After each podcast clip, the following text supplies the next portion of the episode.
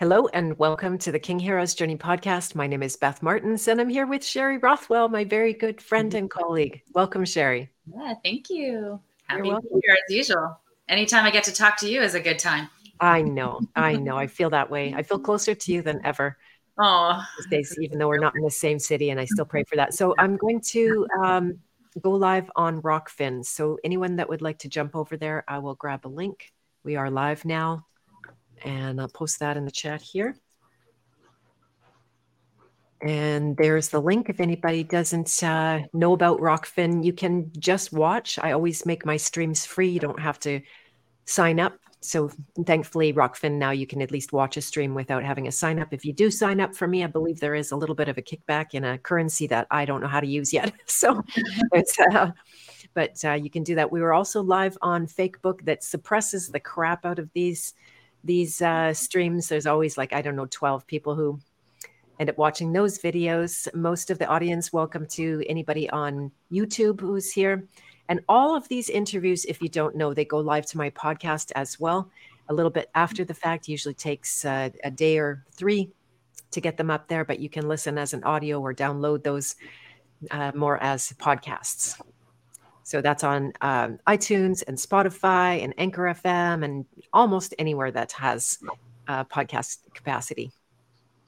So if you're already here and you want to come and say hi in the chat, we will be open for questions, right, Sherry? Yeah. oh, yeah. If people have uh, specific questions. Now, I'll give a little bit of a background. Uh, first on Sherry and then on, um, actually, Sherry, why don't you go ahead and introduce yourself okay. since you know you know about yourself. you probably know me almost as well. I do. I do. Find me a second here.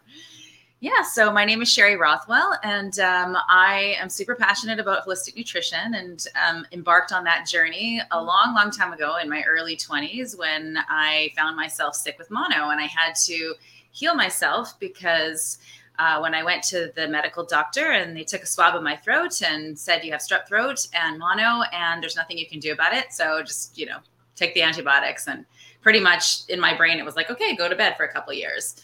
And uh, I just decided that uh, I'd go to the health food store because I had a really great experience with a natural remedy prior to that moment um, and a really great conversation with a woman who was told that she was not going to be able to get pregnant because she had endometriosis.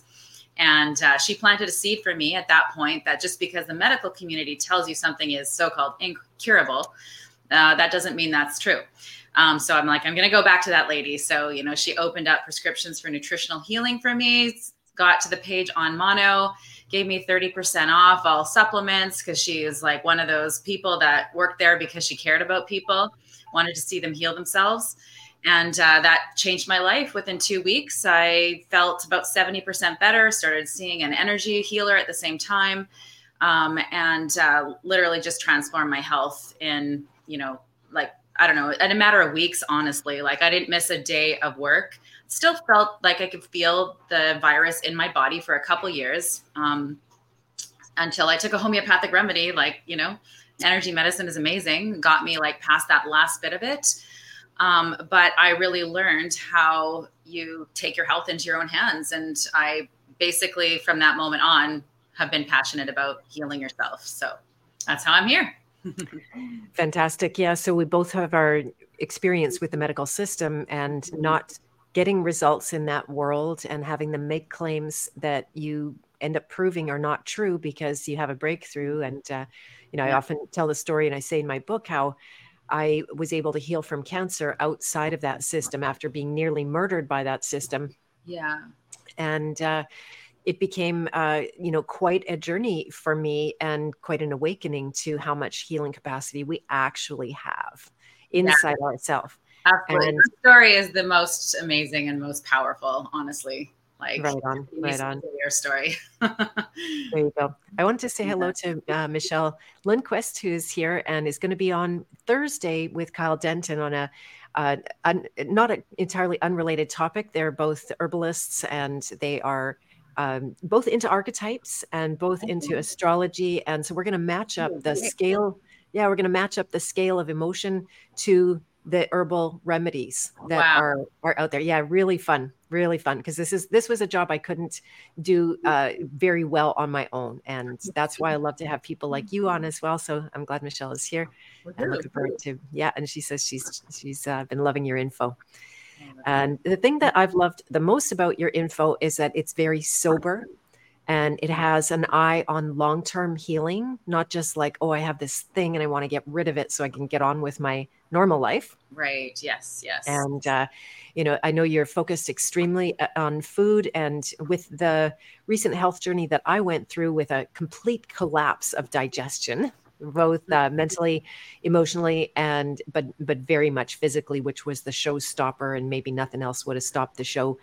Uh, that would get me to uh, a new place and to really you know look at things that needed to be looked at and just the the incredible stress of the last three years that I put myself under because I was just bragging in the house of free will how nobody told me what to do nobody controlled me nobody told me you know what stickers to put my feet on or uh, what I should put in my body or how I should work with people or all of that kind of thing but uh, so it's it's really beautiful in a way because the process of taking responsibility for your health includes looking at all elements at a at a holistic level.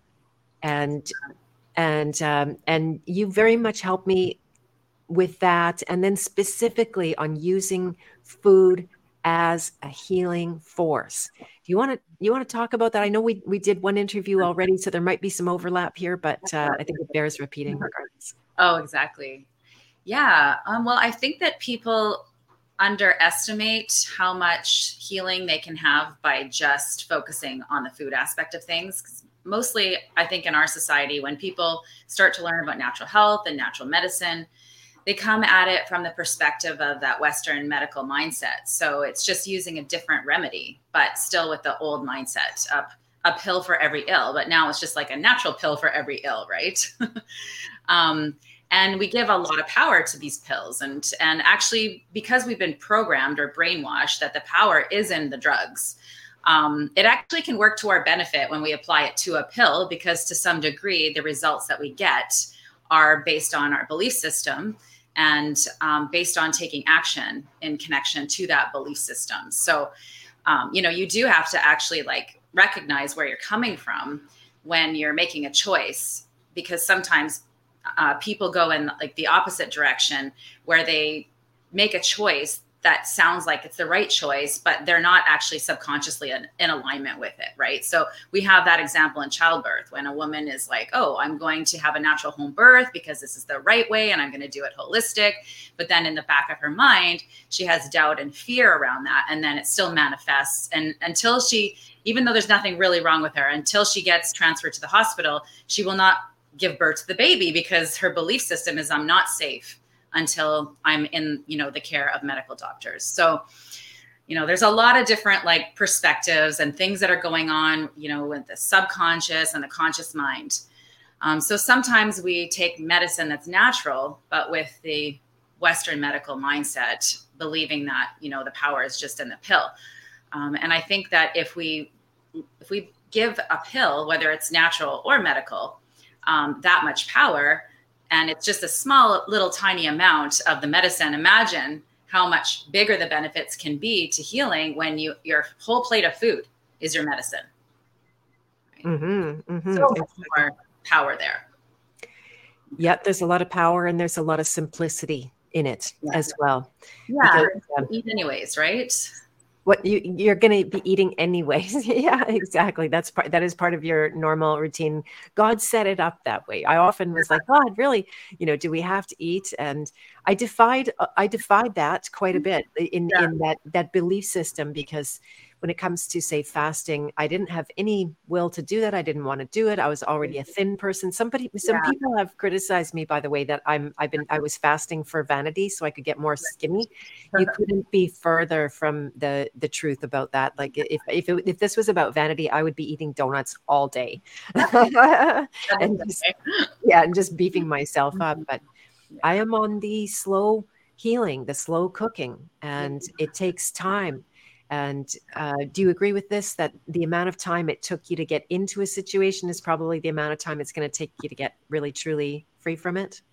Possibly, yeah. Like, um, I think again because we're in that medical mindset where we're like we're just going to take a pill and it's going to take the symptom away immediately and that's what we expect to happen the minute that we don't get instant results with natural medicine or food we think it's not the right thing for us um, there's like a little saying in the natural health world that it's going to take you a month for every year that you've had the health problem for it to heal.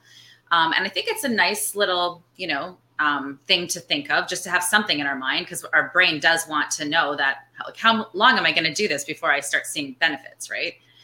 Um, so i think that's a good you know rule of thumb to keep in mind but it also holds that you can heal in an instant right so you you could you know release attachment to how long it takes but at the same time be open to healing instantly and a lot of that healing can come from doing energy work and energy medicine because when you're working in that realm where everything happens instantly, that's it can happen that quickly.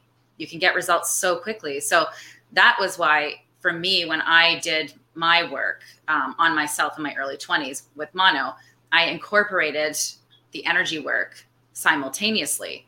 I just happened to be lucky enough. I was sitting on a plane uh, beside an energy worker on the way home from like I was traveling from Vancouver where I lived to Winnipeg, and um, she just told me about energy work, and I didn't quite understand it at that time, but I just remember because again I remembered I had this conversation with this woman. I remember her actually saying to me, "I wish that I was your age when somebody was telling me this." because she's basically teaching me about the law of attraction and creating your own reality as much as she was teaching me about energy medicine and the body and stuff. And so, of course, when I got that diagnosis, I went not just to the health food store, but to that woman as well. And you know, I what I noticed was every time that I wasn't getting um, like in my journey, because like I said earlier, it took about two years before I could really feel like I was fine. Um, although I was still like really high functioning, I didn't have to give up work, but I still had to go to bed early for like a good two years. And I couldn't tolerate any toxins. Like if I had um, like a tiny bit of white sugar or a cup of coffee, instead of getting a, a boost, I would be like already here and then it would crash. Like there was no nothing that made it feel good or benefit me in any way. So I had to immediately stop that. I had been smoking for like a year at that point. I just like quit all those things completely cold turkey because my body was like, no, which is beautiful, right? Because if your immune system is um, is in any way depressed, it will show you what's toxic before a healthy person will know that something's toxic. So that can be the beauty of having a health issue is that it teaches you so much, so you wouldn't dream of doing that to yourself in the future, right? Um, so yeah, I like for those that time when I so I'd made all these dietary changes overnight. I went from the standard North American diet to a whole foods diet, and um, I mean that made amazing benefits. And then on top of that, I added the supplements that were recommended, and then I did the energy work. And I noticed through those um, at least the first year that there would come a point where at about the end of 30 days or so, I would start to feel my energy crashing despite still, you know, having eating the perfect diet, so called, and the, you know, taking the supplements and you know, making the lifestyle changes, not putting toxins on my skin. Like I went from like being the girl who wore nail polish and changed it every single day to the color of her outfit and wearing makeup and like high heels and hair dye to like basically not having anything. Like I just no makeup. So I was working in a salon at the time because I'm an esthetician as well. And uh, I remember the owner of the salon being like, "Oh my god," because I went from like this, you know, model of like aesthetics and like you know all the beauty standards to now being a hippie overnight. And he was like, "Sherry, could you just wear some makeup?" I'm like, "No, I can't."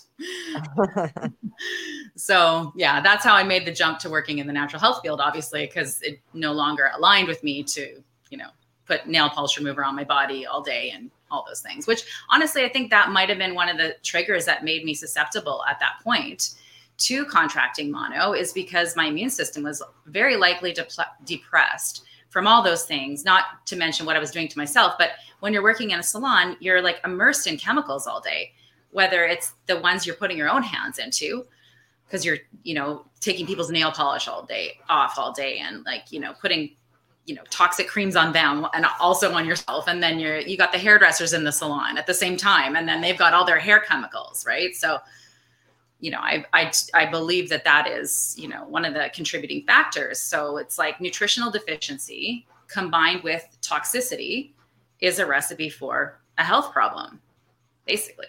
Mm-hmm, mm-hmm, exactly. And we have the toxins shooting uh, you know real high fast speed at, in every direction. I was just hearing how um, now apparently this is provable that they're um, uh, i won't say the buzzwords we'll keep clear of those but the the lines they make in the sky with the airplanes that don't go away and that they might contain lithium. Oh right. Yeah. You know and yeah. different things. So yeah yeah. And this was something very interesting because it could have i could have as the conspiracy theorist gone down this rabbit hole and like you know tried to pin it on blaming this or that and it's not that i don't have signs of that as well yeah. uh, of being targeted but i'm not willing to hinge my paradigm on that yeah. I, I, did it again last night just like entertain for a minute like yeah maybe it's a and i'm like no i'm not even going to think like that because it takes the power out of my hands yeah exactly. and i like the feeling of the power in my hands and yeah. what that requires is taking full responsibility that it's it's me in my life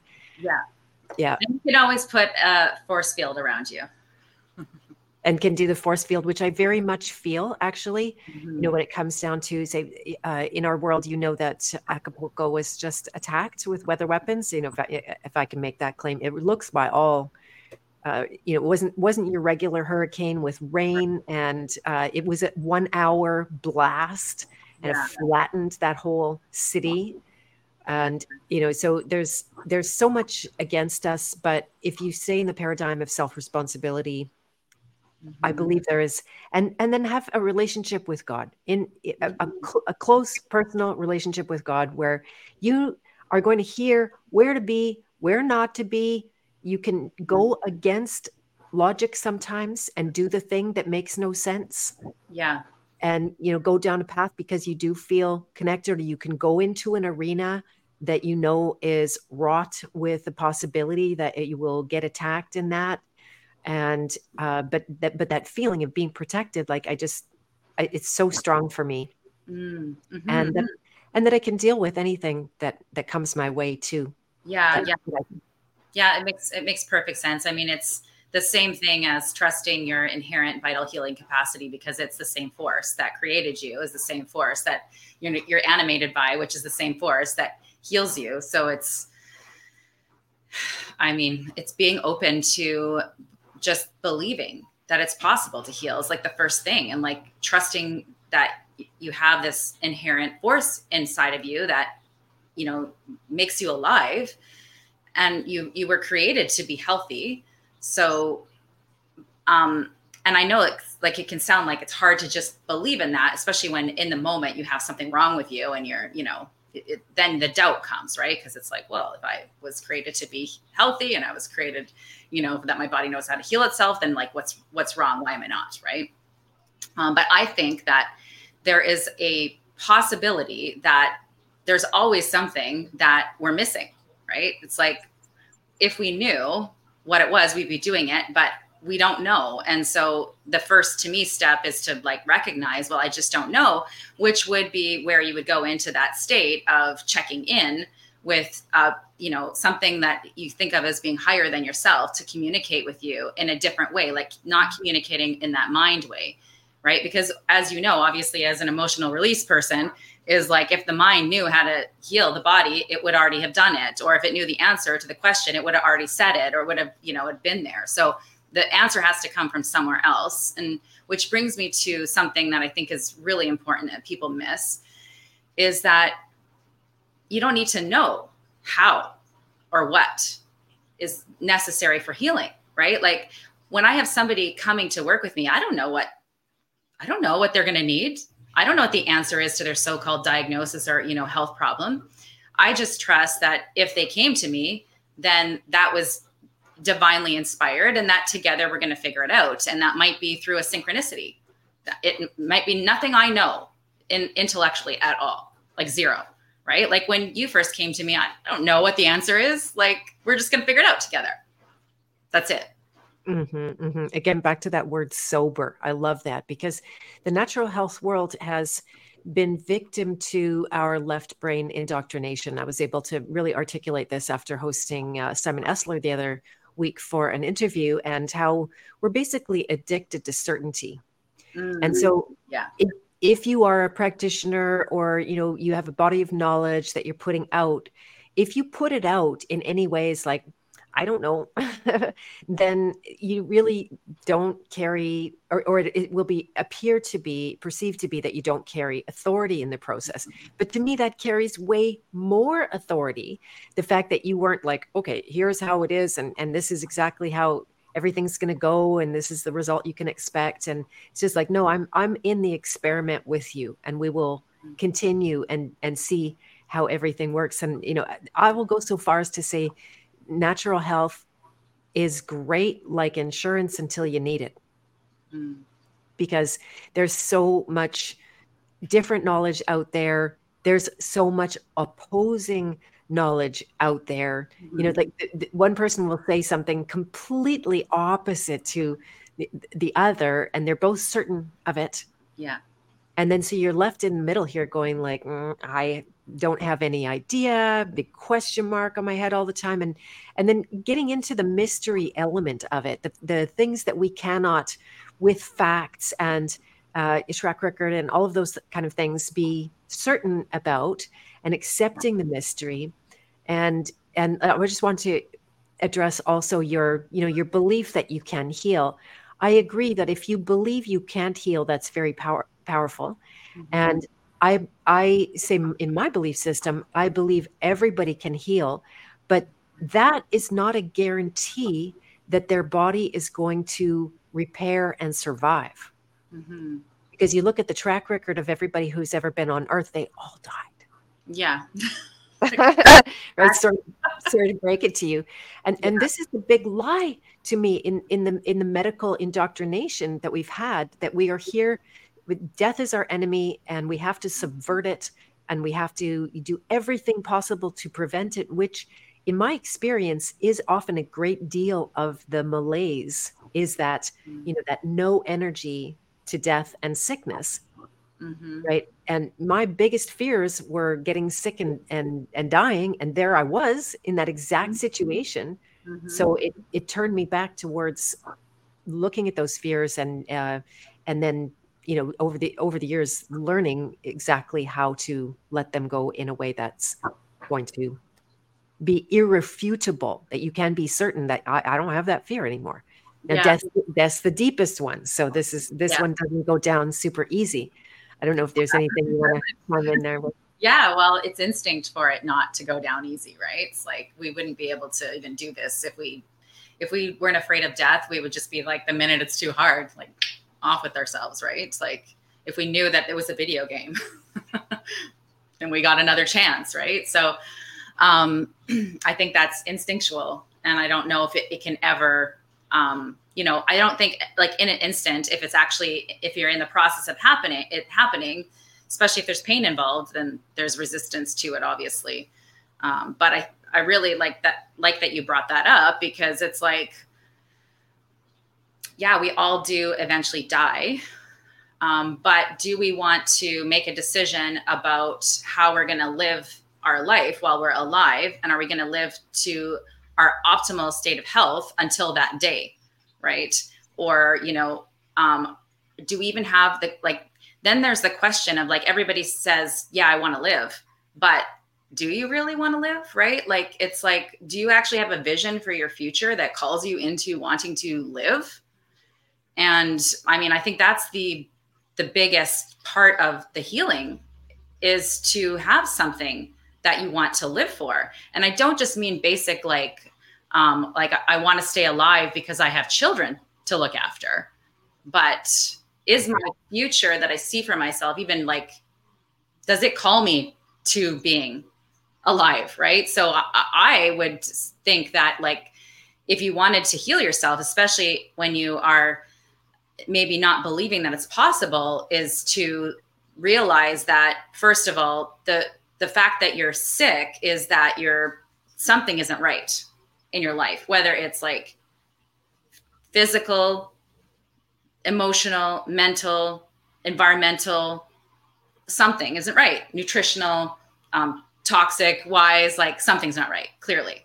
Mm-hmm. Um, so you can either feel like a victim to that and be like, well, I have no control over it. It's just my genes. I have this diagnosis. I'll just take the drug and then I'll just like sit in front of the TV and eat junk food or whatever until I die. Right? Like like a lot of people don't think beyond that because they actually buy into whatever the doctor told me is the truth. Mm-hmm. Mm-hmm. Yeah, so many of my family members. They make it the truth because they believe it and they take zero action. They go into the entropy and then they just decline right? So there's that way of doing things, and that's a choice. Um, or there's the decision to go, okay, I'm, I have this obstacle in front of me called healing. Do I want to live? Okay, so let's create a vision for the future that I want to live into, and actually embrace the journey as an opportunity to transform myself. That's the only way to not be in a state of victim. Like you have to have a reason or a, a meaning. Or, you know, when I was sick with mono, before I got the diagnosis, I was 100% sure I had cancer because I instinctively knew that I was, my immune system was crashed, but I didn't know about mono. Right. So I, before I, you know, got to the place where I started to heal myself, I, I remember saying to God, like, I, pr- I promise if I heal. If I live through this, I will share natural health with people forever. I promise I will help people. I literally had that experience with myself. Yeah. Um, yeah. And like, it's just, you have to have a reason that you can live into and then use the challenges that you have in, in life to give back to others. Like, otherwise, what was it for? If there was no learning, growing, transformation, paradigm change, you know, uh, and giving back. And it doesn't mean everybody has to become like heal themselves and become a holistic nutritionist or a naturopath or you know a functional medicine practitioner or you know herbalist or whatever you know your unique you know interest is in when it comes to healing um, but you know it it's in some way you have to give back so if now you have your health what is your mission in life how do you want to um, you know, make the world a better place for yourself and others. That's the kind of thing that calls you into being alive, I think. Beautiful. And yeah, that was the big swap out for me that I went from fearing and preventing death to loving life and loving the potential that life held for me to uh, both give and receive. Uh, and also because we have a mutual interest in in business, the um, you know being able to do your life passion as a a work that you do that you're valued for that you don't have to necessarily you know split your time and attention between that i always said that that yeah yeah you're going to build a business but the main thing is that you're going to break through your uh, limitations and get past your fears yeah and have that what i want to emphasize your very strong point is that if there isn't a reason to go through the very hard struggles that is core to your own soul you may you may not yeah. Right. You just may not. Yeah. And uh, so it's that like, okay, yeah, this is like, I love my life. How many times am I, am I either going to bed or whatever? And I'm just going like, thank you, God. Like I, I, I, I get to have this life, not just because it was handed to me on a platter by any means, right? It was, it was uh, a lot of constant ongoing work to this moment. Yeah. That sometimes I'm, I was um, uh, playing a game with myself called spiraling, something that I I teach in my courses, and uh, and going through the emotional scale and coming coming to the fear part and having this you know this um, like I can't believe uh, the, the, this underlying unconscious fear that that like here I am off on my own doing my own thing. Nobody's regulating me. Nobody's protecting me. I, it's I'm living by my own wits. I've been doing it for 20 years, and then you know was just able to see another layer of unconscious fear that I hadn't seen mm. about myself, mm-hmm. and how there is you know always a loss from that. So there's a very big dis- difference, and this is how I learned to to define instincts, is that it's about protecting life, not preventing death. Mm. So in the end, I will I will say that it's not fear that protects. Mm. Fear never protects. It's mm-hmm. love that protects. Mm-hmm. And and like you said, when you have that strong vision and that purpose, and you have agreements with God, right? We all I think we all do. Maybe just some of us hadn't uncovered them yet, or had those circumstances that brought them up. Yeah. Then then it is worth it to go through all the challenges and the trials and the tribulations that are constantly ongoing in in our life yeah. Yeah. Right? Yeah, exactly. Yeah. It's it really is like a gift if you decide to make it one. If you decide to make it one, if you don't decide to make it one, it's not a gift. No. It's it's nothing is inherent like that because yeah. we are in the world of free will. Yeah. And we have to choose it. Yeah. Yeah.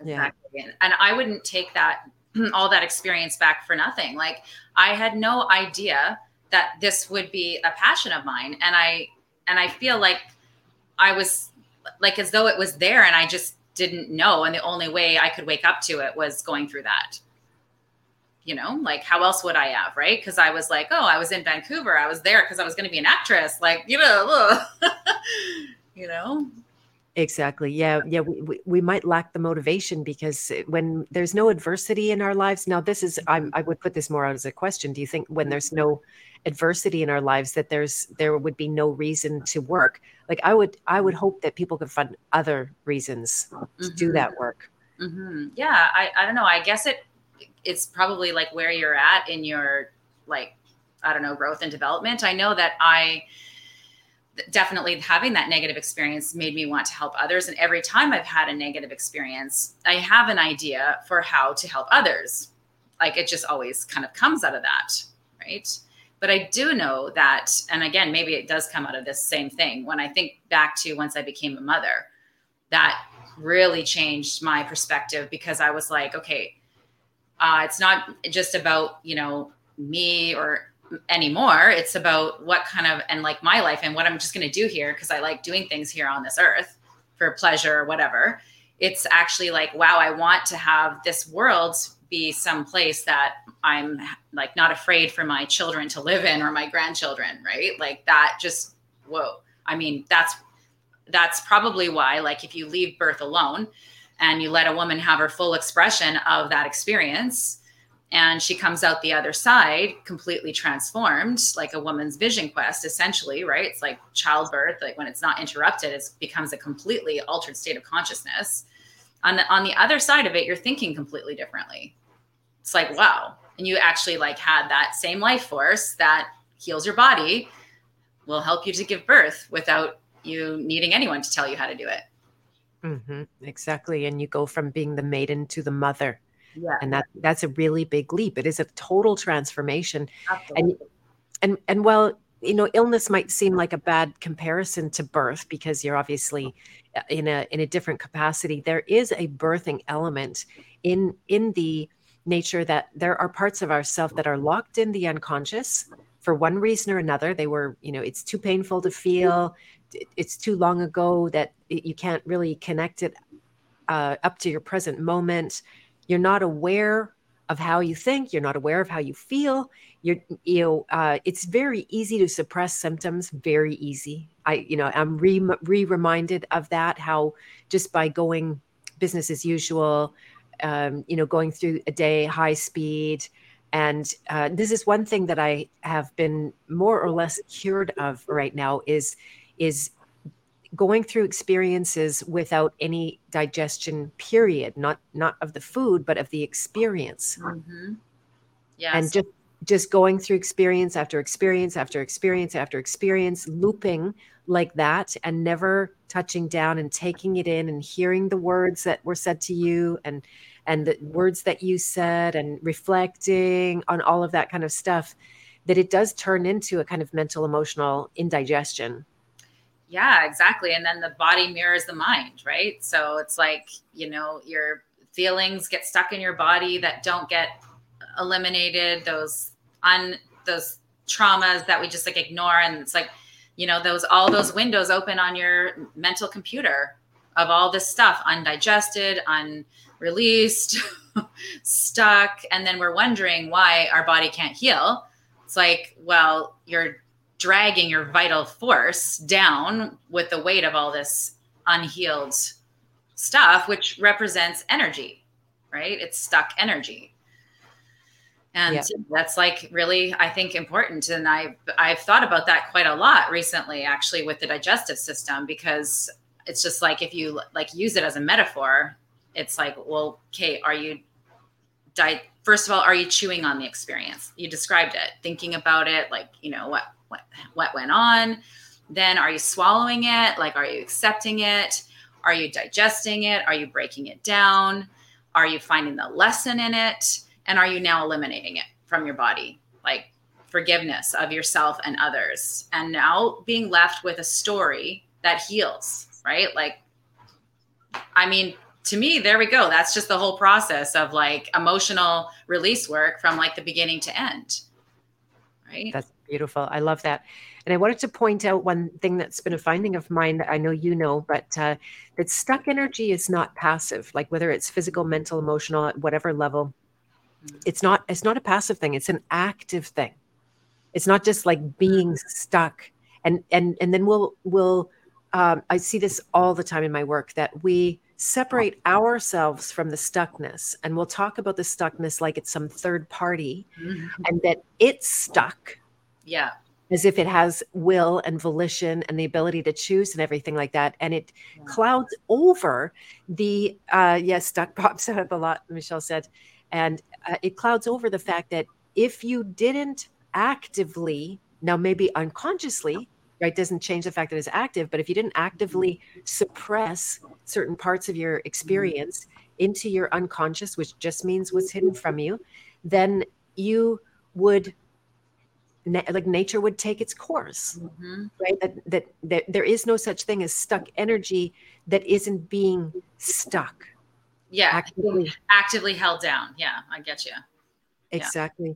and that's why there can be such a massive energy return and big results that are more what seem to be spontaneous yeah. because you're returning so much energy back to your system yeah. that it can now do what it naturally does. Yeah, yeah, exactly. Yeah. yeah. I love the metaphysical aspects of disease issues, right? Because it's like it gets you to look at the mindsets, the emotions that you might not be acknowledging just by, you know, having a good book on metaphysical healing, seeing which organs are related to what mental or emotional states.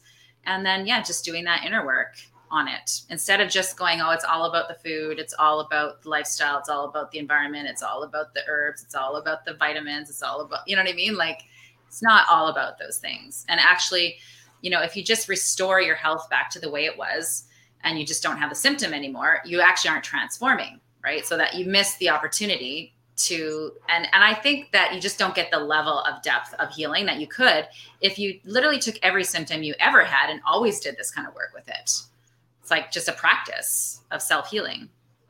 I've got some really good books that I love, like um, Your Body's Telling You to Love Yourself by Lise Bourbeau. I love that book. Amazing. Yeah, maybe uh, you could lay a little book list on me and I can include it in the notes below. Yeah, sure.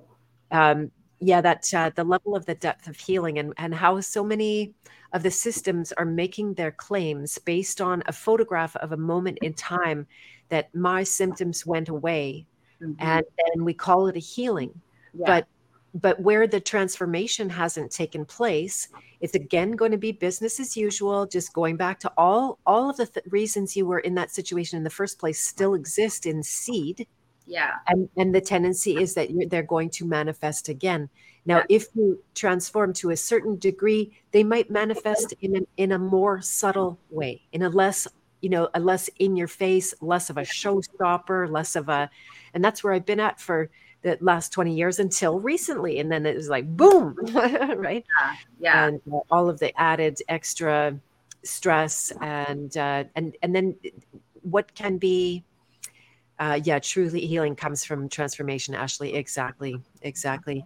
And then, and then there can be transformation without physical evidence. And I've been in those situations where I knew I had healed, but my mm-hmm. body didn't reflect it and and uh, and then I the physical is slower, mm-hmm. is what I notice. Oh, yes, you know, it, it can be there can be some catch up there yeah. just because it's you know it, it it took longer to get it to create itself in a certain way and it, and it could potentially but but that's not the uh, the whole truth of it either because people have spontaneous physical healings too so I, yeah it could be it could be either way right like just mm-hmm. depends i think on the situation and like all like there's so many invisible aspects of every um, you know challenge that we have. We can never say it's just one thing. And that's another thing i've noticed actually when i'm working with people.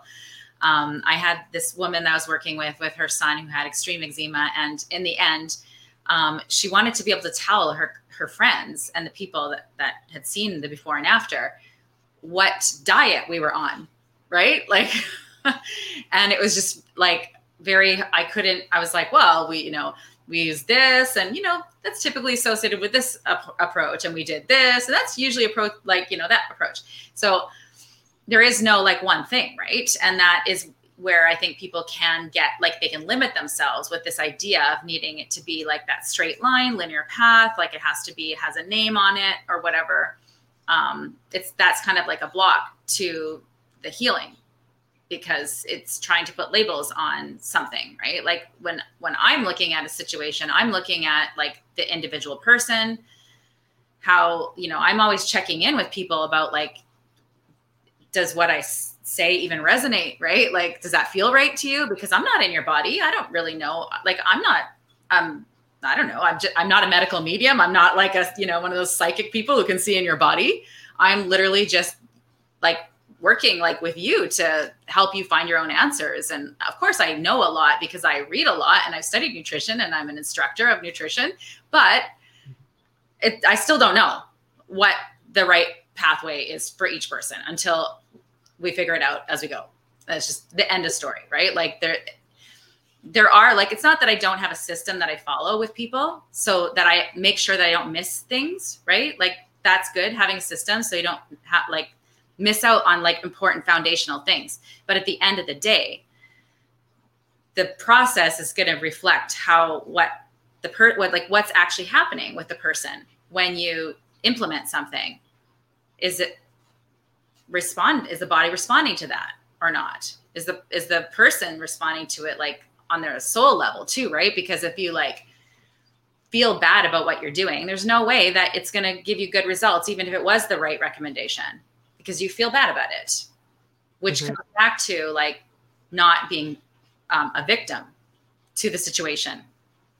Is you know, like I mean, that's just I guess the first obstacle is like literally turning it as like I choose that I am going to be positive about this and I'm going to find ways to be inspired to take care of myself better. That it's not a hardship; it's an opportunity now. I, I let it go to the point where my body is like saying, "Sorry, but now this is your focus. Mm-hmm, mm-hmm. Even though you didn't plan this and you don't necessarily want this and you don't yeah. want to do the hard work at many yeah. levels. And it happens for you because that's the everything that we have is our body, like, you know, like the light going uh, on a car, like the gas is empty or this is wrong or whatever. So the light goes on. That's the symptom to tell you that you need to give it attention what attention it needs could be physical, mental, spiritual, everything. I mean, anything, nutritional. Mm-hmm. We might need to move, right? right. Like, like, because we, I, I don't know. I love this like little analogy because I think sometimes people try to thrive in areas that are not a match to their um, potential and one of the examples of it is if you take like a plant that's indigenous to Hawaii and you try to grow it here in Kelowna, it will never reach its full potential, no matter how much it thinks, you know, positive. right? It just won't. That's not the environment for it to, to be and, you know, fulfill its potential. So that can also go into um, things like career paths, for example, right? Like if you forced yourself to do something that you hate doing to get the approval of your parents or society, well then you're and in those that environment you're never going to see the full potential of what you're capable of or who you're capable of being. It's just impossible. That doesn't it's outside of like you know the natural law basically. Right right. Oh so interesting because uh there are certain things that you know if i if i had my way i would just pick up and and move to a tropical climate where i could eat pineapple fresh mm-hmm. off the mm-hmm. tree and coconut water and all that kind of thing you know so that that i always i always feel like that would be the ideal for me and i'm and i'm uh mentally working towards that you know or like you know the, the but it's not liberation what's that that liberation that kind of liberation yeah and and there's a chance it could happen and there's a chance it could not happen also mm-hmm. because my choices are not just based on my own self mm-hmm. and uh, you know variety of circumstances and my relationship with my son in particular exactly and and so at the end of the day i think that the I, like i'll i'll choose a paradigm that says i can i can reach my full potential under even the most oppressive of circumstances mm mm-hmm. because to me it defies all circumstances and all terrain. Mm-hmm. So I'll just go with I'll just go yeah. with that. But I, yeah, no, I mean, the, we live in a like the yin and the yang, right? There's like a little bit of truth in both and a little bit of a lie in both, right? Right on. Like, yeah, you can actually let like I mean, you might fulfill a different potential, right? Like if we were stuck in a um, concrete um, jail cell um, in the dark, well, then we might fulfill our spiritual potential in that right. environment. Right. Right. Right. And there are good, good uh, examples of people who have done exactly that. Yeah. I'm curious to ask you about experimentation in the natural health world. And we're kind of already on that topic here that, you know, um, I am a mad experimenter and I've always been like that. It has been both a, you know, self empowering kind of thing, but it also at the same time has got me into trouble because mm-hmm. I, you know, glom onto a certain idea. I read, you know, little knowledge is a dangerous thing, as mm-hmm. as they mm-hmm. can say. And uh, I'm still, I'm still in the wild west over here. You know, I, am trying not to bug you every five minutes, and uh, there, I'm sure there's things about what I'm doing that I don't know, and maybe I'm working against myself and all that kind of thing. But do you think it's better to risk the experimentation and see? Um, not clear results because it'd be like, oh, well, I'm pretty sure I'm going to suffer what I ate yesterday, for example, and then I don't. And I'm like, oh, okay, well, is that a good experiment mm-hmm. that I am, you know, does it mean I'm strong enough or does it mean I'm fooling myself? Right. And, right. and that kind of thing. So, yeah, well, I think like just understanding like a little bit about the digestive process and like people's enzyme levels, right? So, just because you had like one small piece of bread and you didn't have the symptoms doesn't mean that bread can be a free for all at the, this point in your healing journey. But you may have just eaten just enough that you had the enzyme capacity for. So therefore you digested and assimilated it fine and there's no symptoms. But usually people like to go like, "Oh, I can do this thing, so I'm going to like go crazy with it." And then they will go crazy with it and then make the wrong assumption that they can't have any, right? So that's one example of just knowing a little bit more about our physiology as humans can help us determine what actually the truth is of that unique situation in that context. And this is a frustration to me that we don't actually know how our body works. And I think that's why we're so susceptible to just going to a doctor and believing it without question what we hear because we don't even know what the organs are in our body, where they're situated, how they work. Um, and so it's just easy to buy into things, right? But if you know a little bit more about your body, then you question it. You naturally question it. And, you know, without getting too conspiracy ish, I just had this like feeling. It's like, well, no wonder they don't teach us human physiology in high school because you don't you're not really good little um, patients if you know too much. You you ask too many questions and we only have five minutes and in that five minutes we're going to get a diagnosis and then we're going to offer drugs or surgery we don't want to answer a bunch of questions right um, mm-hmm. you know and i'm not saying that like every doctor is like that but unfortunately it's just that's how the medical system is set up that even if a medical doctor especially one that is in Canada and this very specific protocols and is not able to do, you know, their own thing. Like, you know, some of the medical doctors in the States who are, you know, they have privatized healthcare and they can actually take a different approach. You're going to get almost the same thing every doctor that you go to in Canada. Because it's not safe for them to tell you what they really believe, anyways, if they believed anything different. So right, they have immense liability hanging over them. Exactly. Exactly. So it's, not, even their fault. They don't study nutrition. So right. they don't study their medicine is not the study of health. Medicine is the study of pathology and pathophysiology, which is like, you know, what are the mechanisms by which, you know, this thing happens and like what are the symptoms and then how, how is the progression of the disease? That's what they're experts on. So, you know, if you want somebody who's an expert on the progression of your impending disease that and that's what you're looking to have more of well then put all your energy and all your bags or your eggs in that basket. But yes. i don't think that's what people really want. I just don't think that they're aware of a different way of thinking about it unfortunately at this point. Yeah exactly. It comes down to that indoctrination. And um, and it, you know regarding the experimentation where I can see as you're talking, where it really goes wrong is using experimentation to come up with policies.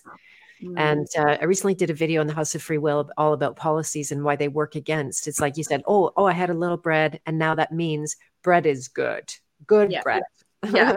right and never like thinking about oh what's the timing of this and what's the amount of it and what's the quality of it because you know i was thinking like i could have had a, i could have had a like hot dog bun yeah. and, uh, and committed suicide but it's like spelt to seem you know like made, fine, fine crafted and yeah made and, with uh, made with a lot of love and in small batches and all of that kind of stuff and yeah so we get into trouble when there's the desire for some policy that's going to work in all circumstances so we can mm-hmm. uh, relax our higher mind and take us you know, take the task of thinking and mm-hmm. and and and observing and being honest about what's being observed to yourself mm-hmm. Right and and it, it, life is a moving target this is something that it's it you're going to be continuously in new circumstances some yeah. things are the same, but I like what you said about uh, nev- not teaching any. Like, how could I get? To, I, am about to be 55, by the way. Um, my birthday is coming up uh, in a couple of weeks, and how could I get to 55 without having really learned the physiology of digestion? Mm-hmm. And that I think I know, and there's bits and pieces that I've mm-hmm. researched and got to the bottom of. But until I was uh, arrested by my own indigestion, mm-hmm. then that hunger for that knowledge uh, wasn't as deep. So that's what inspired me to invite Sherry to come and do a workshop in the House of Free Will. It's mm-hmm. going to be free for members on the anatomy of digestion.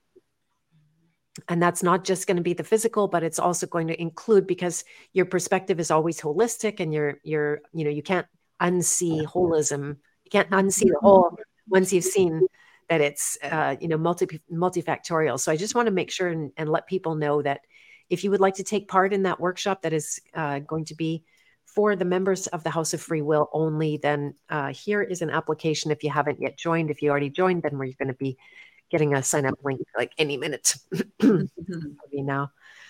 And um, so yeah, that will be that will be excellent. As you know, I'm I'm pretty selfish in the topics that I choose to cover knowing that uh, somebody always comes and says like oh wow this is exactly what i needed to learn or it was mm-hmm. the thing i mm. needed to hear at the exact time i needed to hear it yeah. and so that's how i like you were talking about earlier that i take my own challenges and my adversity and i always will flip it into trying to help other people yeah at that level not because i'm such an expert now but because there is valuable knowledge to be had yeah, exactly. And I mean, that's the best way to learn is to learn from someone who's been in your shoes and who's done it or and is still doing it themselves.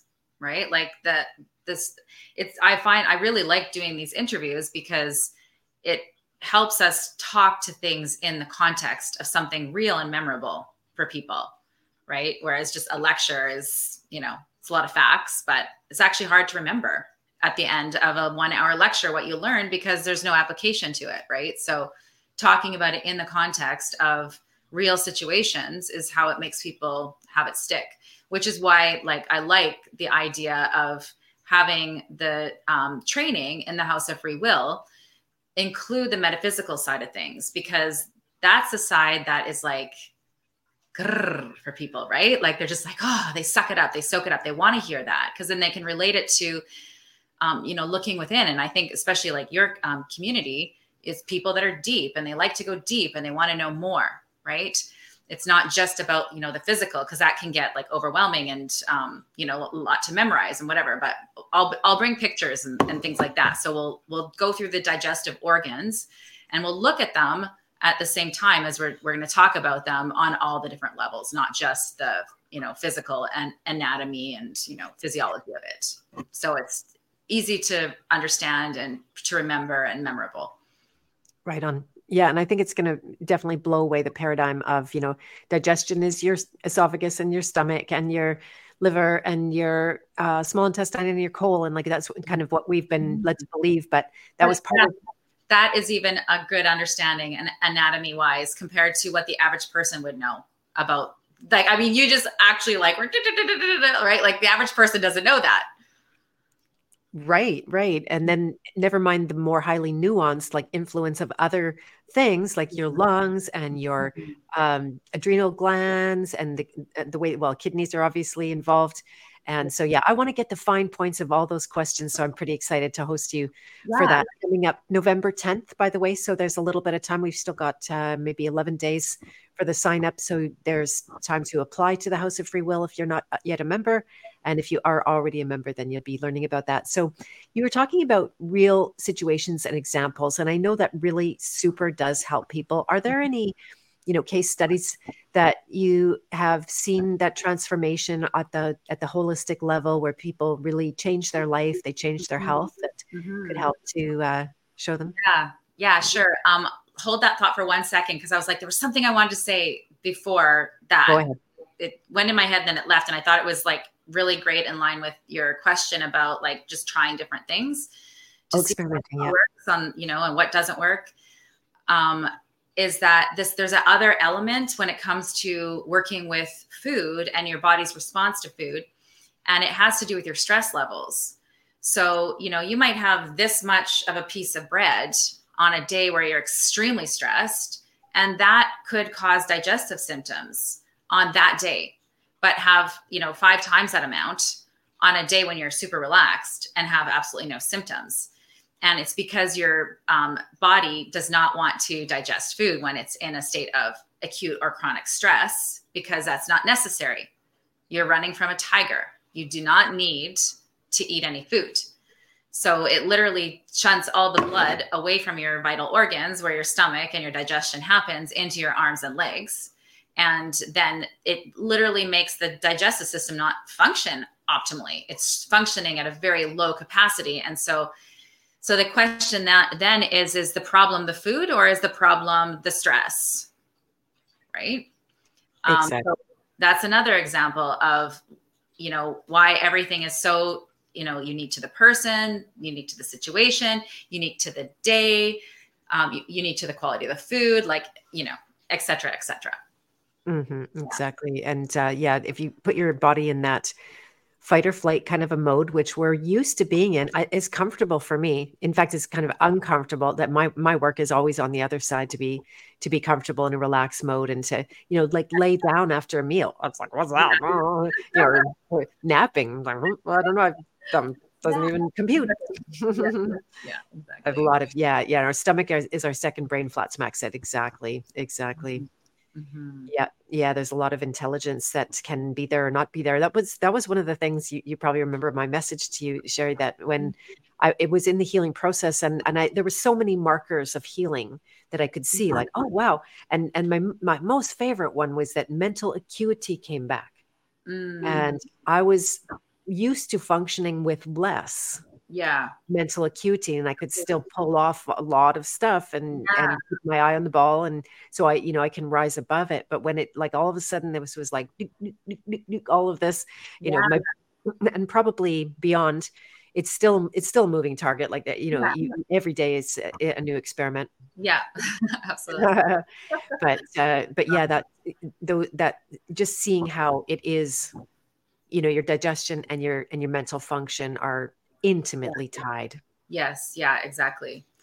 Um, so going back to like another story, um, I I love to tell the story. I started telling it earlier. Um, with uh, this client that I had whose son had um, eczema that was extreme from her, and actually has so many of the elements because I learned so much from this experience, right? Like, it's like all you have to do is work with a client who is extremely um, open and willing to do the work and willing to um, ha- work with you to find the answers. So, um, I had a client who heard my story of how I um, used the leaky gut diet to heal my son of his eczema. And she was living in Taiwan um, and she was told that her baby had incurable eczema. And he was eczema from head to toe. He looked like he'd been burned.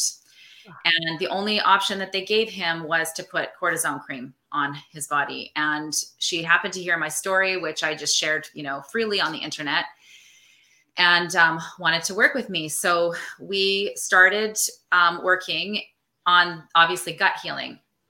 But here's the kicker that's so interesting and so um, useful for people to understand, especially when they have babies with any breast fully exclusively breastfed babies with health problems.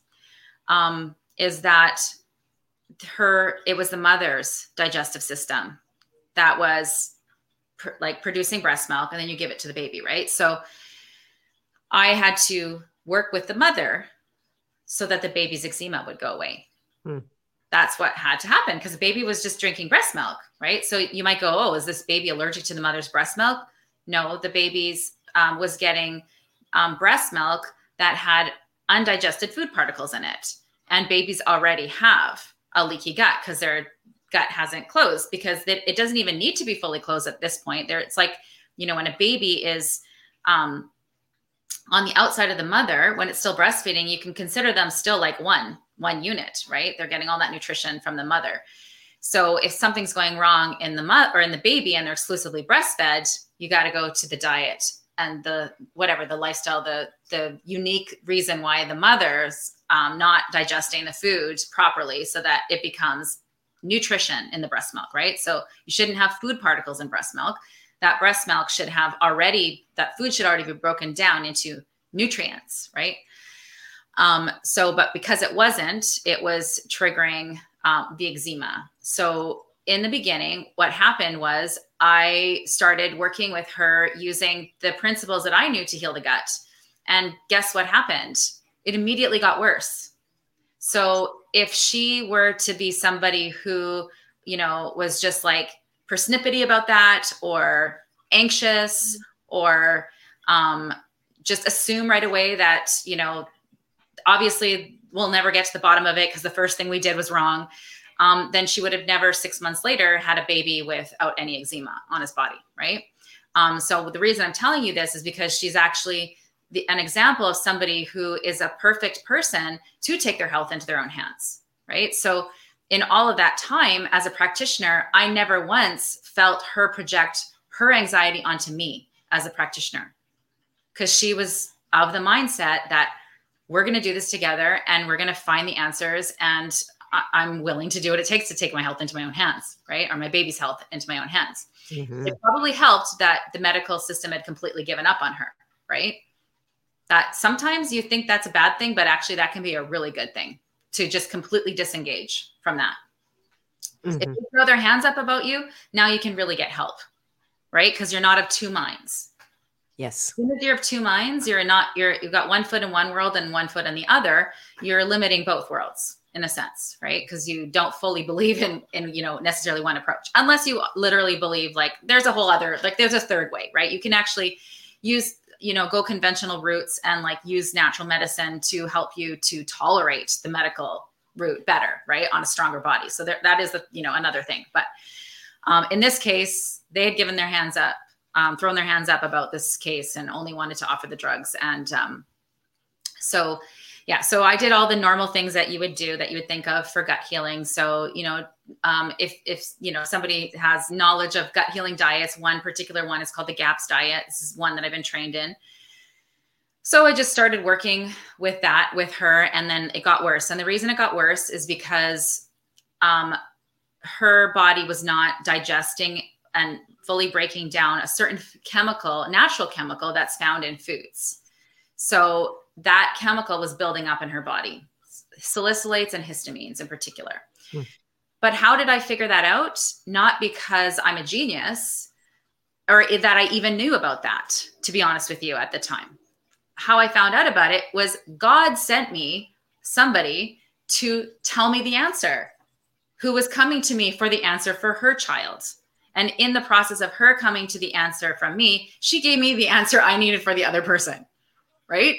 Fun. So, yeah. So she was like, Yeah, I did this diet. It, elis- it eliminated all these different things.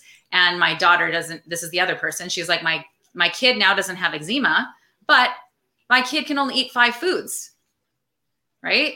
So here's an example of people trying to so-called like get rid of these symptoms by you know going on these you know intensive therapeutic diets but they're just basically avoiding food groups they're not actually healing the gut because if you help if you actually healed the gut you could eat all the foods again without the response the negative response right um, so that's basically what people do in this world mostly is they just have a food sensitivity and then they, they avoid the food. But the underlying problem, the inflammation and everything that's going on, the dysbiosis, the imbalance of good versus bad bacteria, that is still going on. So if you take out one food, but you don't heal it, then your immune system is going to sensitize to the protein of another food. And then you're literally going to be like, taking foods out of the diet until there's nothing left to eat, which is basically how I learned to use the leaky gut diet for my son because he was getting to that point. And, um, but his scenario is nothing the same as theirs. Nothing. But they both had eczema, right? So you you just don't know until you get into it. So um, finally, we figured it out based on that situation coming forth, right? So then I was like, okay, that's probably why my client is getting worse because she's reacting to these histamines and salicylates. So, so basically, the long and the short of it is that we had to take those out temporarily um, and then slowly reintroduce them while giving her optimal nutrition so that her enzymes were functioning optimally so that she could break down salicylates and histamines as she moved forward. And then as she increased her capacity to do that, then we could add in more gut healing foods because there's a lot of gut healing foods that are high in histamine. So, it, you know, there's all these different food chemical groups that um, can be triggers for people of inflammation, or they don't have the digestive enzymes to break them down fully. And then they just build up in their body. Um, so that's like the nuance. So when you work with food sensitivities, you do have to become like a food detective. And that's why I'm telling you, I have no idea what is going to be the answer for anyone because it's like insanely unique. And um, but that's you know part of it is just being open to um, trusting that like your body's just going to tell you it's going to tell you if that food's not good for you doesn't matter if it's considered a health food it might not be the right food for you as an individual mm-hmm. Um, mm-hmm. so in that process um, this now i'm talking about the transformation part of it so so the physical part of it was the baby had no eczema by the end of six months um, i did check in with her years later to see um, how her son was doing, and um, he was able to eat everything without any problems as um, a young child. At that point, it's been a while now since I've spoken to her, um, but six months in, at the end of our six months of working together, he's she still couldn't eat cashews. That would still trigger too much of the um, that natural food chemical for for her digestive capacity at that point. But as you keep going, you know, you just you just heal more and more. So um, later, it wasn't an issue. Um, so how long it takes is like who knows, right? But hey, would you be happy if you had no eczema six months later and the only food you had to avoid is cashews? I'd be happy, right? Yeah. so that's a great outcome. Yeah, yeah. And so she um, in that process got to learn how to take her health into her own hands. She got to see the power of food, the power of natural medicine. Um, so what kind of um, paradigm change uh, happened for her is not just that she now knows how to you know eat natural whole foods for her child but you know she understands how to heal the body and how food can heal the body and that changes the trajectory of a person's life forever like i don't know what the impact would be in her life in all areas moving forward. Like how about how many people did she talk to that saw that happen that may have just made a different choice in their life that could have prevented them from going down the same path or a disease state or like who knows right? Like and and that is the example of like you don't even know. Even if you don't you heal yourself and you change your paradigm and you step into your world in a totally different way um, and you don't necessarily become a practitioner but your story of you healing yourself gives other people the belief that they can do it too. I mean that it could be as simple as that for a person and that is their way of giving back in the world. That simple. That's beautiful. What a great story and uh, what a good outcome for the mama and the baby in particular because those things can end up really coloring your your childhood. If you if you struggled and you suffered and your mom struggled and she ah, yeah. suffered and oh yeah. those things go on and on they have lasting effects. And so the ability yeah. to nip that in the bud like you did or like you helped her do like she yeah. did. Yeah. Yeah, it's not anybody who can follow like like very limited food instructions right? But when your kid is suffering there and you don't want to see them suffering anymore, or your digestive system is not working and you can't eat anyways, I mean, you just accept it and do it. Because what else are you going to do? Right. Exactly. And you have the gift, I'll just let people know, of being positive under what seem to be not positive circumstances. Mm. And uh, and it's not just pie in the sky or it's not just rose colored glasses either. It's it's just exercising that muscle that we have to to be positive and uh, you know I remember one day it was like, oh yeah, well, little setback, but uh, I always came away from mm-hmm. consulting with you. I was in a better state already because you mm-hmm. know any bad signs i would be like oh this isn't going well and oh my mm-hmm. gosh and where we headed and and just a little injection of of that positive energy went a long way right you know in addition to yeah. all of the the knowledge and and everything like that so yeah yeah yeah, I always just kind of think of it as, oh, okay, let's just try this, see what happens. Oh, no, okay, how about this? you know? yeah, yeah. Again, the experimentation. It's feedback from the body. Yeah. Right. Like it doesn't, even if it's the wrong thing, it's awesome. We learned what the wrong thing is. Right. won't do that again. Right. right. Right. And even if the learning was to be present with the mystery of mm-hmm. life and health and death and those big those big questions and that uh, you know it's not it's not about being able to make sense of everything because yeah. i don't i don't really see that that is possible i love your point how you know your your children and or your your son and that other baby had the identical symptoms but it mm-hmm. was a completely different unraveling to get to the other side yeah. even though you did and I know you have a, a big focus on weight loss, uh, which might not be I like I don't know. I, I think it's it seems everybody I talk to when I'm like, oh yeah, I'm trying to put on weight, and they're like, oh, can I give you some of mine?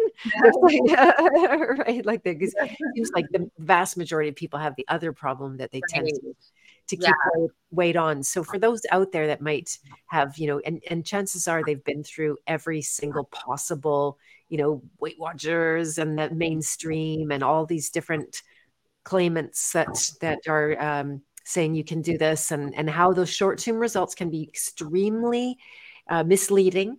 Mm-hmm. So for anyone out there, do you want to share how yeah. how you would work with somebody? And you have yeah. a really good. Um, I mean, you have several testimonials there, but if you yeah. if you can give us an example, that'd be great.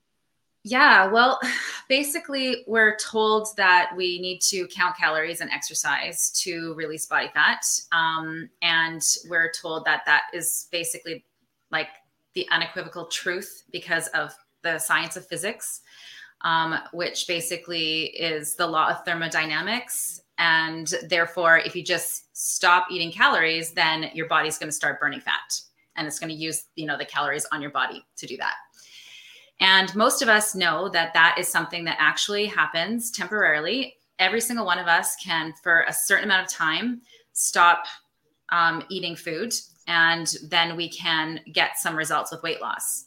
Um, or we can do that while exercising harder and get some initial results. But by the same law, we actually are not able to maintain that fat loss because we have to have a certain amount of energy in our body. So if we stop eating enough calories, then we are not, our body's not going to let us burn fat because it's like, no, if you, if I let that fat go, now we won't have the reserves, then we don't have enough energy in the system. Same thing um, on the other way. If you are exercising too hard, then you're going to actually um, start need to actually like eat more and you might actually even um, feel more tired than ever because now you're like draining energy out of your system. So your body's going to want you to slow down from that exercise to preserve that energy that you need to have for optimal functioning of your body. So basically this as soon as you start doing that while you can get initial results with weight loss if you start doing that too long the body goes no that's not okay. We need that energy. And then all these hormonal things kick in that preserve your energy. So, weight loss is actually something that happens, it's driven by hormones. It has nothing to do with calories in the way that we think of calories. Um, basically, those calories are, it, it's it's just sort of like a picture that we're creating in our mind for how this works. And it, it's, it's it somehow you know seems to make sense to people for whatever reason. It's just because we've been brainwashed to think that you know that's how it works. But we don't have any calorie counting organ in our body. There's nothing in there that's counting any calories. The whole situation is a hormonal um, response. If your body is in a state of balance it will have zero reason to hold on to body fat. If it is um, uh, depleted of nutrition, um, if you're stressed out, um, if you are inflamed, you, those are all reasons for your body to hold on to body fat.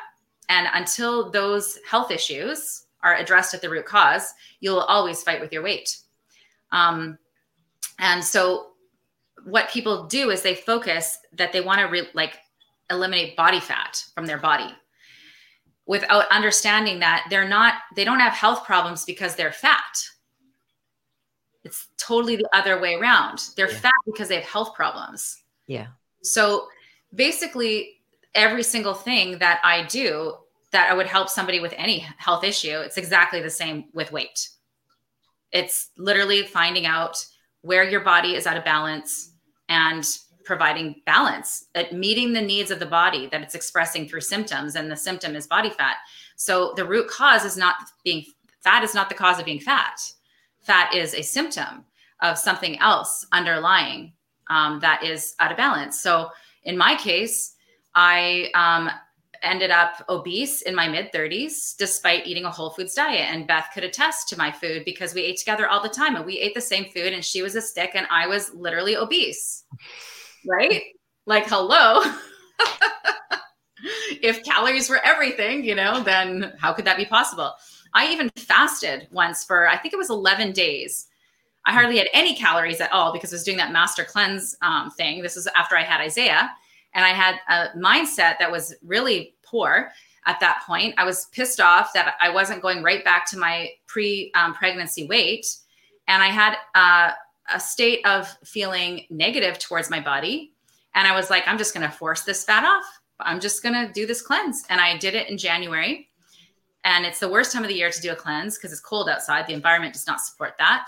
Um, my mindset was off. I was like basically doing it from like a place of disgust for my body and not for health.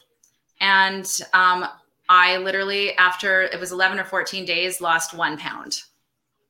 Explain that with calorie math, right? My hormones were like, absolutely not. Mm-hmm. That's not okay. You're you're deficient and you're not going to be releasing anything. Sorry, right? Um, so our body has reasons for all the things it does. It never does something for no reason.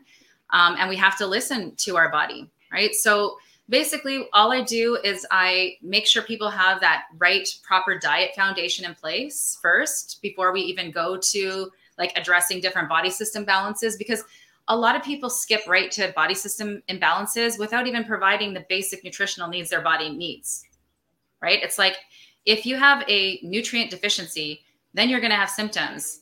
And actually that those nutrients deficiencies are what are going to make those your organs and your organ systems out of balance. So why are we going to food as medicine for organs and organ systems if we don't even have basic nutrition in place?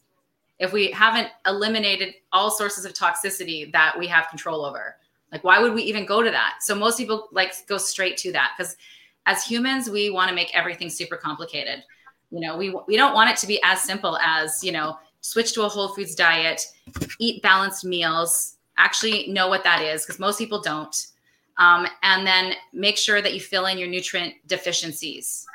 And then what do you need to heal? You actually need your nervous system to relax to go into healing mode. So you need to get out of that, you know, high beta stress brainwave state and actually sleep properly. If you don't have those things in place, you could throw herbs, supplements for body systems, special foods for different body systems, etc. You could throw all that at it and it's the body's going to be still stuck. It's like I'm still missing that one nutrient you're still eating too many carbohydrates. You're not eating enough protein. You can't like the, all that other stuff just will not work without that strong foundation nutritionally. So that is something that I do in a group program and it's for every person because we all have basic human nutritional needs. Um, and then if after that a person still needs more support, then I would go into like, you know, specific things for their unique, you know, situation in their health. Um, which is basically underlying every issue is deficiencies and excesses to some degree whether that's physical mental emotional you know etc yeah the one thing a couple of thoughts there that um, it, it's so deprivation oriented. Mm, yeah and, right? And, and and i know this is a specialty of yours that you really keep your eye on the ball. And and i found myself at one point now going like if i can't have pleasure through food there's nothing to live for. Like in a real mm-hmm. dramatic like i you know i would rather die than yeah, than, than right? And uh and so the deprivation to some of us in it, it, uh, some of our archetypes can be more severe. Yeah. Um, and but but versus feeding what's needed right? Like that's a whole different kind of paradigm shift where like i can't i can't i can't. It's like no this is what my body is asking for genuinely. Yeah. even if it's confusing because symptoms can be different you know and and our our of course psychology can drive all the cravings. I was watching that last night when mm. you know i was full on a, on a really healthy bowl of uh, soup and broth and, and good meat and then the de- it was the demand like i i i need to have something else like this you know and yeah and i i ended up giving in to, mm-hmm. to most of it and it seems yeah. like it kind of went it went okay but yeah. so feed again feeding versus dep- depriving right? Otherwise i might have deprived. Oh yeah yeah. When i first um basically started eating less carbohydrates i had to make myself so many different treats because i just was like i need a treat i need a treat i need a treat like constantly. And i just gave myself permission to do that until i was not not needing it anymore right? It's just like but you have to find a way to do it that's not going to harm your body right? So there's ways of having treats that are extremely harmful and there's ways of having treats that are not harmful. And it has to do with the quality of the ingredients that you use number one.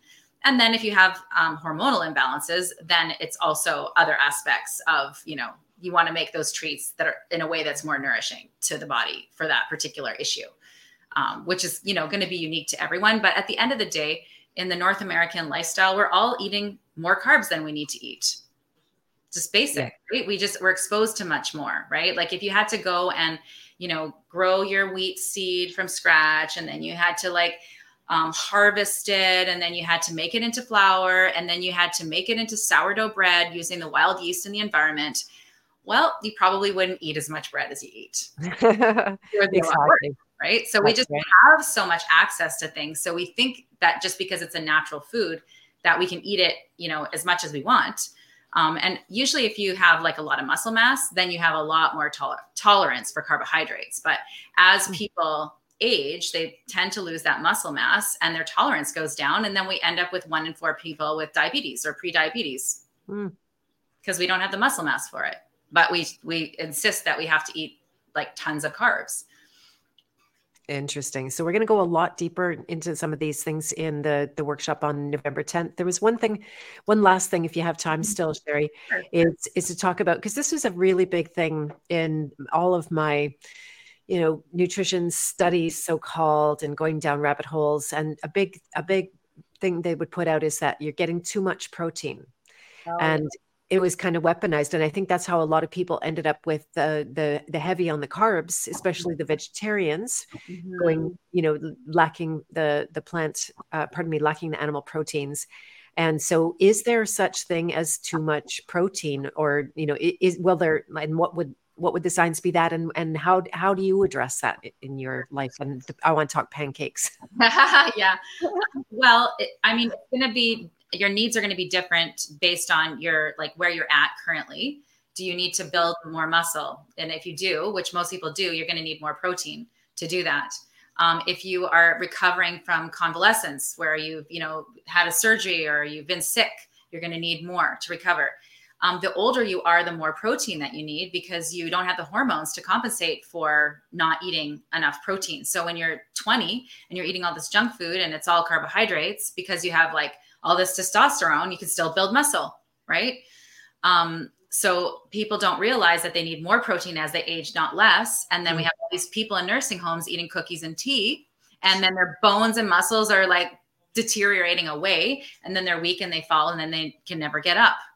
I mean, that's the trajectory of the average person in society, right? Or they're before that, they're obese because they don't have enough muscle. Because if they don't have enough muscle, then they can't tolerate their carbs, but they eat the North American diet and then they just get really overweight. And then what what you'll see, it's not like they just most of them don't like have muscle mass and then just get overweight like everywhere. What happens is with also the stress of cortisol, partly because of the diet that's not healthy, but partly because of the chronic stress in our society.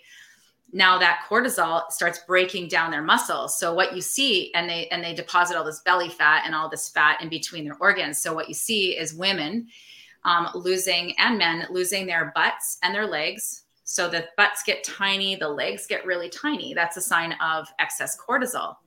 Mm. Um, but then they, the less muscle you have, then the more you're likely to put that body fat on. And the worst kind of fat is that around your visceral organs. That's a sign of like a lot of inflammation in, in the person's body.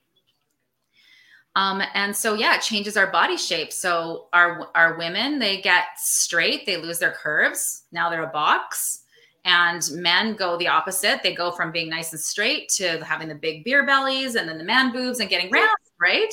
So then we have like, you know, these like two different like, you know, ma- male and female bodies, but they kind of look similar at that point. That's kind of funny. It is funny. Like this cartoon, and it was like of a man and a woman at a beach, and they almost looked like they had the same body because they had that that that look, right? The skinny legs, the skinny butt, the big bellies, and the man boobs. And the the man with the same body as the woman was like going, "Put your shirt on," right? And then they showed him with his like you know big man boobs. I thought it was quite funny, but anyways. mine. so fun so fun so i want to make sure this is something that uh, i could eat early on was um, because you know a lot of carbohydrates were going to hold me back I, I could see that that there was you know still was still really negotiating with my system what could be digested in in yeah. a good amount of time yeah. and so yeah. i started with um, your pancake mix and i've never looked mm-hmm. back I'm, a big fan oh, and oh, yeah, yeah. So do you want to tell people the difference between this? Um, yeah, and I'm going to share a link here in the in the sure. chat as well. Yeah, so I have a protein pancake mix. It's made of grass-fed whey with psyllium seed husk, baking soda, and apple cider vinegar. So it's very clean. Um, and it's a unflavored, unsweetened mix. So it's kind of like uh, you know chicken or tofu, where you have to give it the flavor that you want it to have. Um, so you can make sweet pancakes or savory pancakes. So your typical sweet pancakes would be like your traditional recipe. You can add um, just milk or milk alternative or water um, to make your sweet pancakes. You can add an egg if you want, but you don't have to. Um, you could add berries, chocolate chips, you know, whatever you want, but you're going to get a nice whole food um, pancake that's balanced for protein and has only one gram of net carbs in it. So there's four grams of fiber and one gram of net carb, which is the lactose that's in the grass fed whey.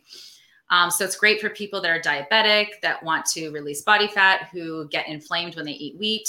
It has like a very bread like feel to it. Um, and then on the other side of it, it has the savory version. So you can add cheese. Like I usually just add shredded cheese and like pre-washed spinach because that's my like laziest, you know, way of eating the perfectly balanced meal. Throw some sauerkraut on the side, add your butter, sour cream, or cream cheese or whatever, and then you've got a meal in under 10 minutes. It's perfectly balanced for protein. Um, but you can add like lots of different vegetables to it. You can add a can of tuna or a can of salmon and make fish cakes. It binds like bread.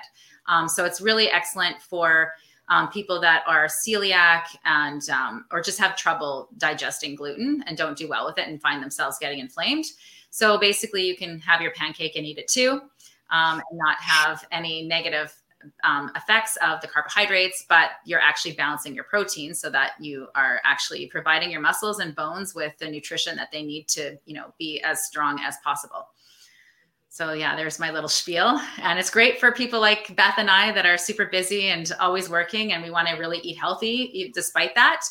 Um, it's just such a fast way to get a whole food fast food meal on the table and it's so satisfying. So you know like where where again there's deprivation. I don't do i don't do that well for that long. And being able to add, add this to my daily experience and know that it's going to be a pleasure. And and i love the um the versatility of it like that you can go either direction and you can even do both sometimes. Like i've even had a sweet one what I, that i made with broth and i was thinking like this might taste terrible but i want this broth as part of my meal, and uh, and it was it was lovely. I totally enjoyed it, and so yeah, yeah there's yeah. Lots, lots, of uh, uh, yeah. Kristen is a fan of the the um. Oh, I can't see past my oh, son. yeah, yeah, yeah, Actually, I've done that too, Beth. Where I've I've been like, because I I love the texture of the mix with no eggs. I just think that tastes more like bread. As soon as you add the eggs, it's a different kind of a, a thing. So some people prefer it with eggs, some without. Um, but one day I was like, oh, I wanted, I was having chocolate chip pancakes and I wanted to add more protein, but I didn't want to add an egg. So I thought, I'm just going to add the shredded cheese to it and see what happens. And you couldn't even tell the cheese was in it. So I got to add the extra protein, but it still tasted like a regular traditional pancake breakfast. So. Wow, wow, chocolate and cheese. Yeah. yeah. May have an audio issue of some kind. It's breaking, breaking up. up. Doing that for you, Sherry? I'm hearing it when as soon as you said it on your side. I don't hear it on mine. Okay. maybe it's uh yeah, maybe it's fixed itself, whatever that was. so, um, well, I would love it if you happen to be free sometime before November 10th when the mm-hmm. workshop comes. I would love to do one more uh, stream or just, you know, if it, if, if it all needs to fit in there, that's fine. And talk specifically about the gut biome and uh, and probiotics and a lot of you know misunderstandings around that and cultured oh, foods which i've learned from you originally and i still to this day have a fridge very full of my oh, ferments. Yeah exactly. yeah. Right, right. and i'm going to be yeah and i hear you can order your pancake mix in bulk so i'm going to be signing up for that when i run out and I uh, think that if you order six at one time, you can get free shipping. Is that correct? Yeah, yeah. So if you order six at uh, a time, you can get free shipping anywhere. Um, and then the bulk that Beth is mentioning is not available on the website. Um, so that you would have to message me on Facebook here or um, email me, Sherry Rothwell at gmail.com. And we right. can work something out. That's just more like a person to person thing. Um, just because it's like um, it, it's just complicated to get it into that level of like you have to have different bags and everything for like larger sizes. So that's just a like you know we're friends on facebook. So now i'm gonna hand mix you some pancakes in the kitchen give it to you okay. bulking price. Yeah. Okay, fantastic. And if you're curious also about uh, Sherry's done a lot of writing and and uh, logging of of her knowledge, and there is a blog at her website. So you can click this in the chat and uh, go to her articles, and uh, you can learn more about her work at this link if you're interested in doing a uh, course or a training or some private coaching with Sherry. Um, these are the e-courses that she already has up that are absolutely jam-packed. I know uh, Sherry to be a workaholic and she puts her heart and soul into absolutely everything that she puts out.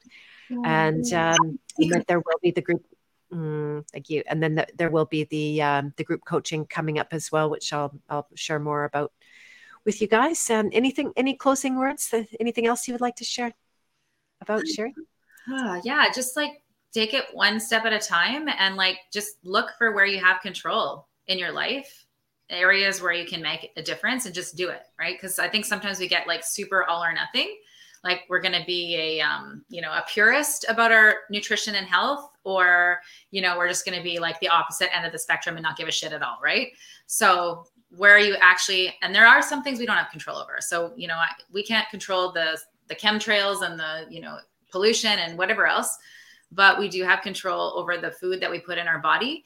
And at the end of the day, just find a way to get inspired about it and make it not feel like work, make it more like creativity where you're inspired to try new foods and inspired to try new recipes. And, you know, if that means you have to get in the kitchen with a friend, um, or you know you need to buy a new cookbook or watch like a great youtube channel of somebody else that's really excited about food then you can like you know just get a transmission from them to be excited about food. Like do whatever it takes to get into like a positive state of mind around it Love it. That's a, a, great closing message, and thank you, Kristen, who, or Christine, who's got some direct experience with your work now. So that's awesome. All right, my dearest. Well, it's just been a pleasure. I'm glad to have uh, seen you here again. Please do join live again Thursday. It is um, what's the date? Then the mm, sorry.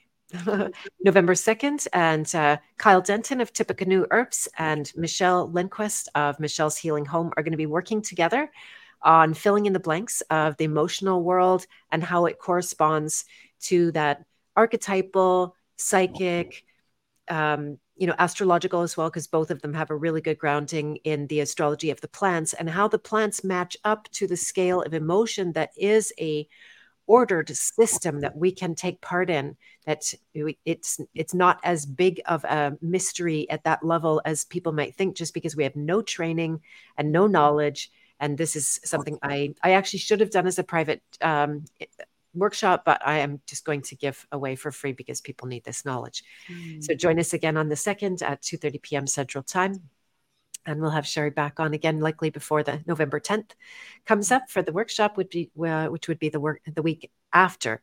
If you would like to join the House of Free Will, you are most welcome to apply. It is an application process; it's a two-step process, so that um, the application alone is not enough. I actually physically uh, read every single word that everybody writes me on those applications, and then approve them. Usually, people who it's not appropriate for don't uh, applies so you don't have to worry like if you don't if you resonate with myself then chances are you, you'll you won't have to be afraid to be rejected or anything like that mm-hmm.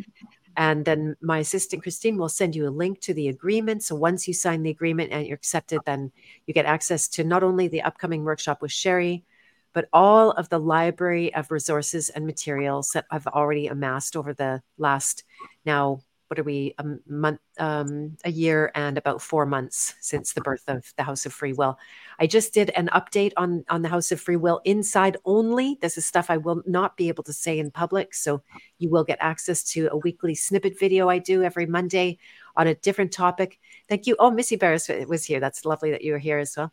Mm-hmm. and um, so yeah lots of resources building as we go and then community and a nice telegram group and we're going to start a movie. I can't call it night because we've got europeans so it's probably going to be like a movie day on a weekend where we all watch the same movie uh, on zoom and discuss it and and talk about the different elements that that come up. So um, that's yeah yeah it is it is fun. It's getting very playful in the house of free will and i love that because i need friends to play with. Like you sherry. Come to Kelowna it's your turn now. yeah, that's right. Yeah, you came here and we'll we'll go there. Absolutely. Um, I would love to do that. Yeah. All right, my dears, have a beautiful rest of your day. Thank you sh- so much, Sherry, for for joining us. Yeah, thanks for having me. It's always fun. Okay, you're super welcome. Bye. Bye.